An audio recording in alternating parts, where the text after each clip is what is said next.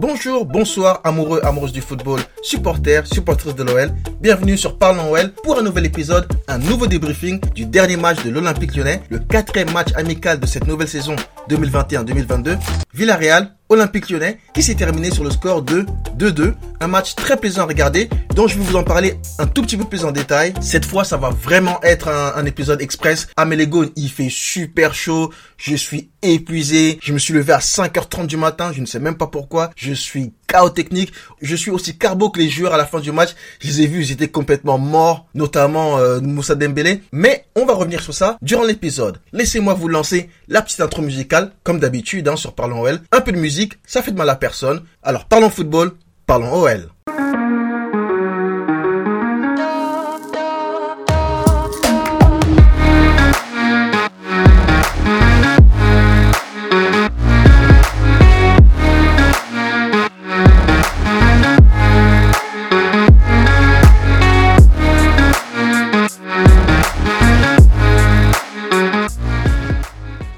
Je vous ai dit, cher Gone, aujourd'hui je suis KO, donc franchement je vais vous faire un, un débriefing express. Comme vous le savez, hein, pour ceux qui m'écoutent et me suivent depuis euh, depuis la saison dernière, pour les matchs officiels, euh, je fais toujours des débriefings de qualité. Je, prends du temps à donner plus de détails, mes tops, mes flops, analyser un petit peu le jeu. J'essaie un petit peu de donner un peu plus mon ressenti sur les sur les rencontres. Mais là, pour les matchs amicaux, je, dis toujours que je veux pas rentrer dans les détails, mais je m'efforce toujours à faire un petit peu mieux, donner quand même plus d'informations. Mais cette fois, je suis KO. Avant de parler du match de l'OL, je ne sais pas si vous avez regardé Le match de l'équipe de France de football olympique, qui est normalement les espoirs, mais malheureusement la plupart des clubs de Ligue 1 et même d'autres championnats n'ont pas vraiment voulu laisser partir leurs joueurs. Donc on se retrouve avec une équipe de France olympique euh, qui, qui, ressemble à presque rien. Franchement, j'ai pas trop envie de manquer de respect aux joueurs qui ont été sélectionnés parce que y a quand même quelques quelques grands noms du football. Donc je pense à Gignac, à Tovin, euh, c'est tout, c'est tout. Bah, mais oui, il y a plus, y a, c'est tout. Et encore, quand je dis grand nom, grand nom, parce que c'est vraiment des internationaux. Le reste, euh, c'est des joueurs euh,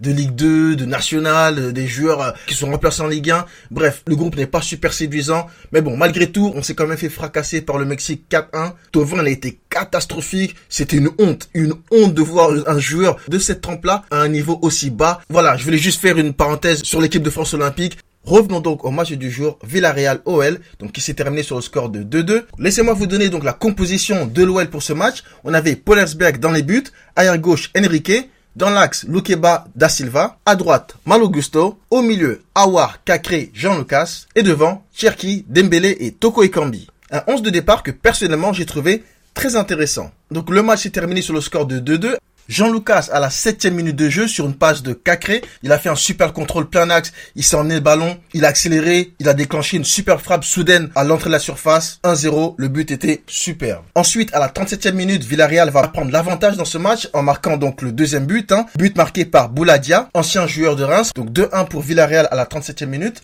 Et enfin, à la 44e minute, l'OL va égaliser par l'intermédiaire de Awa sur un super centre de Toko Ekambi, une reprise de volet magnifique du plat du pied qui vient se loger en lucarne du portier espagnol. Donc du coup, le match s'est joué en première mi-temps avec les 4 buts qui ont été tous marqués durant cette première période. Un match très plaisant à regarder. On a vu des joueurs de Villarreal très très bons techniquement, mais ça on savait hein, que Villarreal savait jouer au football. Une équipe qui va vite de l'avant, qui presse très haut. Mais, mais honnêtement, l'OL a bien tenu tête. Donc un match assez solide de l'OL, même si en deuxième mi-temps, on s'est fait un petit peu bousculer. La deuxième mi-temps a été plutôt dominée par les Espagnols. Mais on a bien tenu, hein, on a bien tenu. On a eu de très belles occasions aussi. On a vraiment fait match égal avec cette, cette très belle équipe espagnole. Donc le résultat final de 2-2 est pour ma part assez logique. Et franchement, le fait qu'on a réussi à tenir le score de 2-2, malgré qu'on a souffert en deuxième mi-temps, je pense que c'est quand même une bonne chose parce que la saison dernière, ce genre de match-là, à force de reculer, de reculer ou de concéder des occasions, on aurait encaissé un but et on aurait perdu le match. Là, non, on a réussi à tenir malgré que les joueurs étaient vraiment très fatigués. D'ailleurs, Peter Bosch a décidé de faire uniquement deux changements durant ce match-là, avec l'entrée de Kone et de Mendes. Et c'est pourquoi on a vu vers la fin de match que les joueurs étaient vraiment KO, surtout Jean-Lucas, Dembélé. Ils n'arrivaient plus vraiment à faire les efforts dans les dix dernières minutes. Par contre, il y avait d'autres joueurs qui avaient encore du jus, comme Cacré et Malo Gusto, qu'on a quand même vu faire des courses à haute intensité dans les dix dernières minutes. Comme je disais en début d'épisode, d'habitude, je vous donne les tops et les flops lyonnais de chaque match. Là, c'est juste des matchs de préparation, des matchs amicaux, donc je vais pas vraiment vous donner les flops et les tops. Je vais juste vous donner les satisfactions, enfin les joueurs que j'ai sentis en jambes, les joueurs qui ont fait un match moyen et les joueurs qui ont un petit peu déçu ou n'étaient juste pas vraiment prêts physiquement. Donc sur la liste des joueurs qui ont fait un très bon match, ou en tout cas un match satisfaisant, je vais Cherky, très remuant. Hein. Il a subi beaucoup de fautes, mais vraiment techniquement, encore une fois, du un, un, régal à le voir jouer. Il a été omniprésent devant, un danger permanent durant toute la rencontre. Donc très très bon match de Cherki. Jean Lucas qui marque un très beau but et franchement qui fait beaucoup de bien dans ce milieu de terrain. Il fait une très belle préparation, Jean Lucas, et ça fait vraiment plaisir de le voir à ce niveau-là. L'autre joueur qui a fait un bon match, Lokeba en défense, vraiment très solide, Cacré, même s'il a été discret en première mi-temps, en deuxième mi-temps, il a beaucoup mieux joué. On a retrouvé le Cacré qu'on connaît d'habitude, donc très bon match de Cacré et qui a aussi délivré une passe décisive hein, sur le premier but. Et Awar, Awar pour le pour le but, un très très beau but, un super but qu'il a marqué. Franchement, techniquement, c'était un régal. Rien que pour le but, euh, son match est déjà euh, satisfaisant, mais non, la première mi-temps, il a été assez discret quand même, Awar, faut le dire. Mais en deuxième mi-temps, on l'a vu un petit peu plus présent, prendre plus de risques et un tout petit peu plus entreprenant en allant de l'avant. Donc ça, c'était un, un peu les joueurs que j'ai senti bien en jambes et que j'ai vraiment aimé et qui pour moi ont fait un très bon match. Après, il y a eu des joueurs qui ont été un petit peu moyens, qui ont été ni bons ni mauvais. Dembélé, il a fait un match, franchement un match, euh, un match intéressant. Il a pas eu beaucoup de ballons, mais dos au but, sa protection de balle superbe. Euh, il fait il a fait des bons choix. Donc franchement, Dembélé, il a fait un match intéressant, mais juste qu'il n'a pas eu assez d'occasions pour se mettre en évidence. Donc on peut pas dire qu'il a fait un très bon match ni un mauvais match. Il a fait un match correct. Toke Kambi pareil, euh, très actif aussi, hein, franchement, pas aussi bon que le dernier match, il a mis un, doublé, mais je l'ai quand même trouvé actif, il a fait les bons choix, il était derrière le capitaine pour ce match. Et, franchement, il y a du mieux dans Toke Kambi, il y a du progrès par rapport à la saison dernière. Là, on sent que c'est un joueur qui a vraiment envie, qui essaye de faire les bons choix. Donc franchement, un match intéressant Toke Kambi.